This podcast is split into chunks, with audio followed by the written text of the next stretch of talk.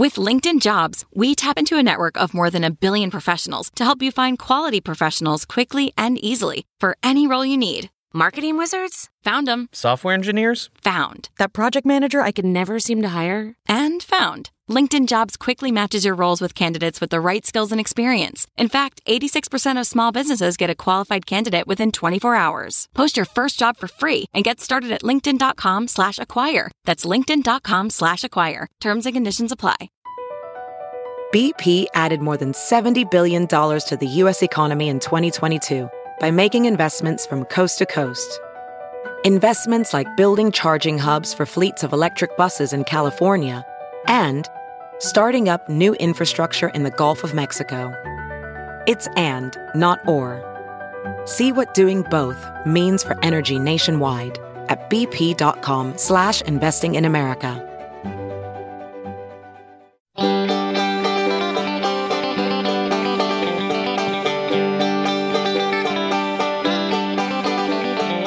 To the Caixin Sinica Business Brief, a joint podcast from the China Project and Caixin Global. We bring you the most critical business and finance news from China. I'm Kaiser Kuo from the Sinica Podcast, part of the China Project. In this week's episode, China will create a vast new financial regulator. TikTok unveils a new data security program in Europe. BYD enters the UK passenger market, and Chinese local governments offer sweeteners to potential buyers to boost car sales. Let's jump right in. China will create a new financial regulatory body that oversees all parts of the financial sector other than securities.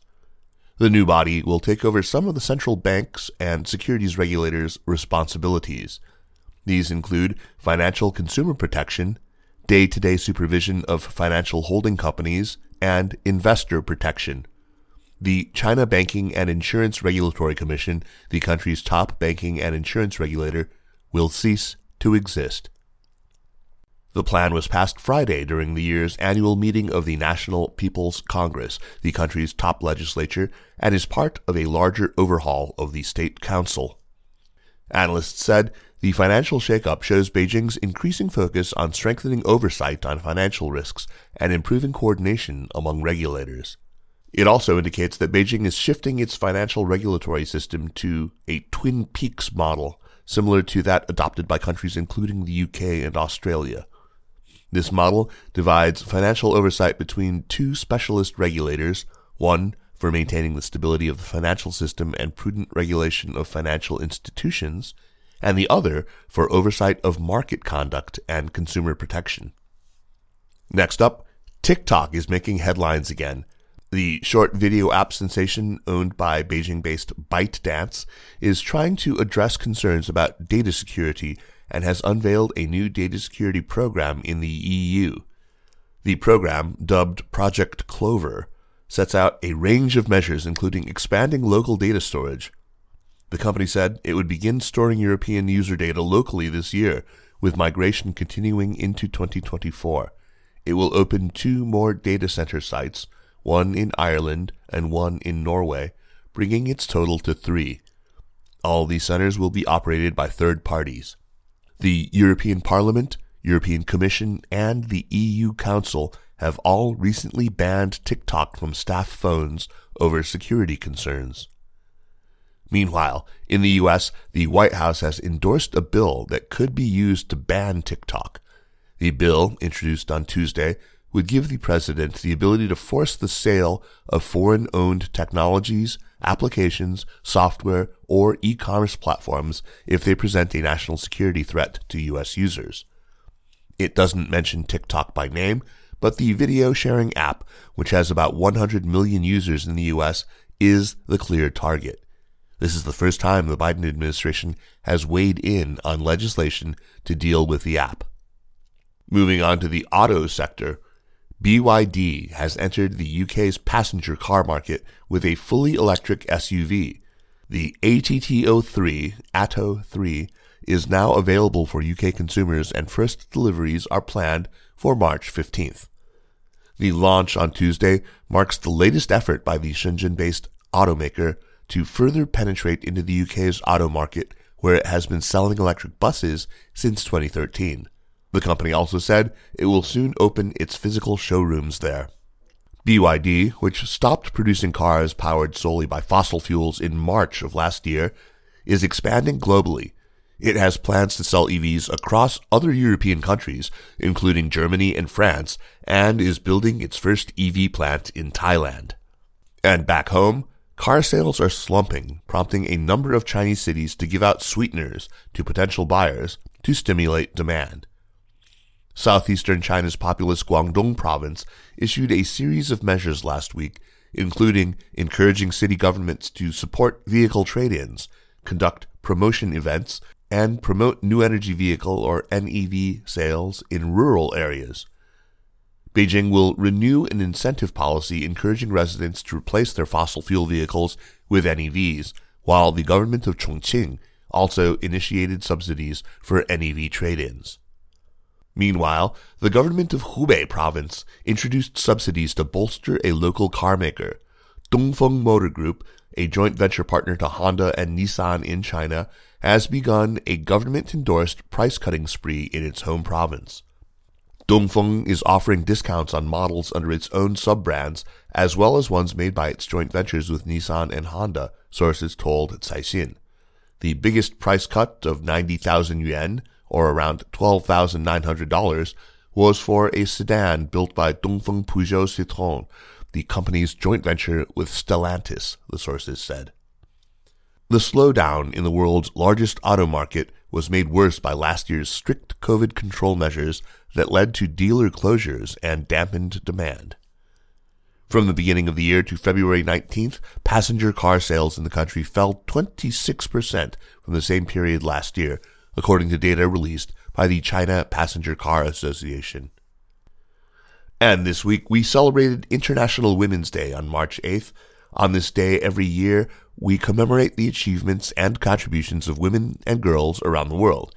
And specifically for women in business, they have come a long way, but according to a new study, it's still not far enough.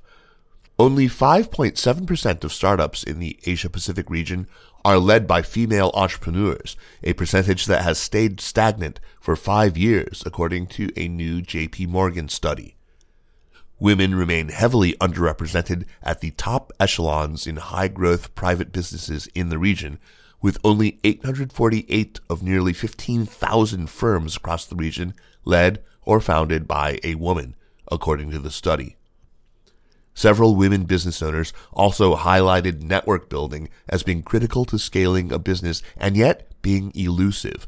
Some women cited the so-called networking effect as working against them, as a lot of business meetings and networking happen after hours as part of a bro culture that women don't have access to, and it takes extra effort for women to break through that. Let's turn now to a woman who has broken through, Kelsey Cheng, reporter at Caixin Global, who is, of course, one of the show's co-producers. Hello, Kelsey, and welcome back to the show. Thanks for having me, Kaiser. It's great to be back. So let's talk about TikTok, which is on this week's cover story on Caixin Global, or rather, it is the Chinese cousin, the Chinese version, Douyin. It's already the most popular short video app in China, but its ambitions are by no means stopping at China's borders, right? Yes, that's correct. Having already attracted over 700 million active users on the Chinese mainland to its app every single day, Douyin is pushing ahead with plans to monetize that fan base.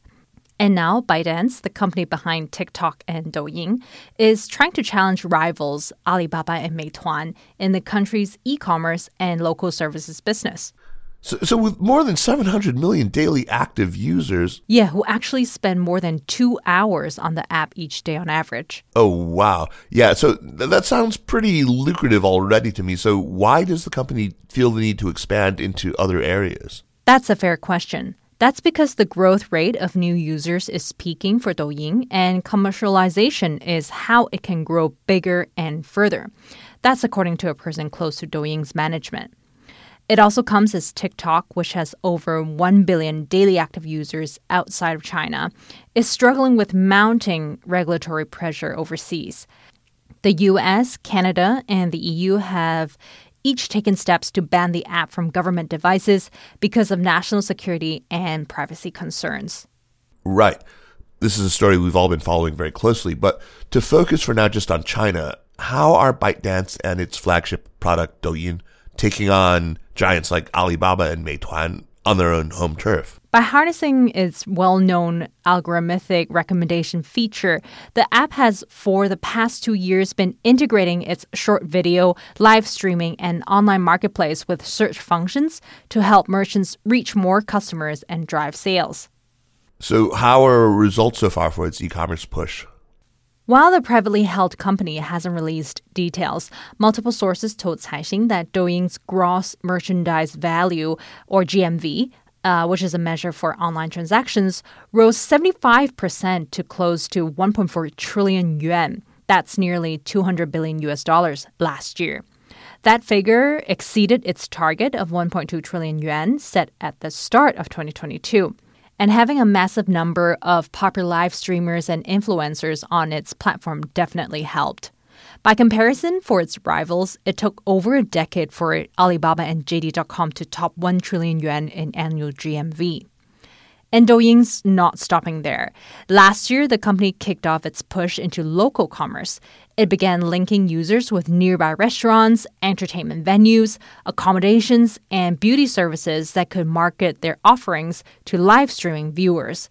That's according to one source at ByteDance. That's ambitious, but also, you know, not at all out of the question given Douyin's massive user base. That's right. Specifically for entering the food delivery market starting in December, it has been running a trial food delivery service in cities like Beijing, Shanghai, and Chengdu, and could expand to more. The function allows users to buy offers provided by restaurants during live streaming sessions and choose a delivery time within two days. And at the beginning of this year, Douyin stepped further into hotel bookings by allowing users to directly reserve accommodations on its app. So, how are Alibaba and Meituan and other tech companies responding to this challenge? I, I suppose they're not just going to give up market share without a fight. yes, that's right. Each of these firms has taken steps to fend off Douyin's challenge. Alibaba has said it's going to invest more in short video and other content to drive sales while exploring new features to attract buyers. And Meituan has started a live streaming feature for partner restaurants. And sources told us that Tencent's super app WeChat is offering incentives to attract more merchants and to sell products through its short video platform. Tencent CEO Pony Ma even said at an internal meeting at the end of last year that channels, or Shipinhao in Chinese, which is the short video and live streaming service built within the WeChat app, was the most impressive business in its portfolio and carries the hopes of the entire company. I, I can tell they are definitely feeling the threat. Uh, it will be really interesting to see how this all plays out. So thanks, Kelsey, for all that information. You're welcome, Kaiser. Always a pleasure. And for our listeners who are interested in reading the story, do head over to CaixinGlobal.com and find it there. And that's it for this week. Thanks for listening. The Caixin Sinica Business Brief was produced this week by Kaiser Kuo and by Kelsey Cheng, Lin Jinbing, and Michael Bellart at Caixin Global. Special thanks to Li Xin of Caixin Global. Thanks to Spring and Autumn for the music. Check out some of the other great podcasts on the Sinica Network, like the amazing China in Africa podcast and Strangers in China. And for daily news and views, make sure to subscribe to Access from the China Project. Thanks for listening, and we'll see you again next week. Take care.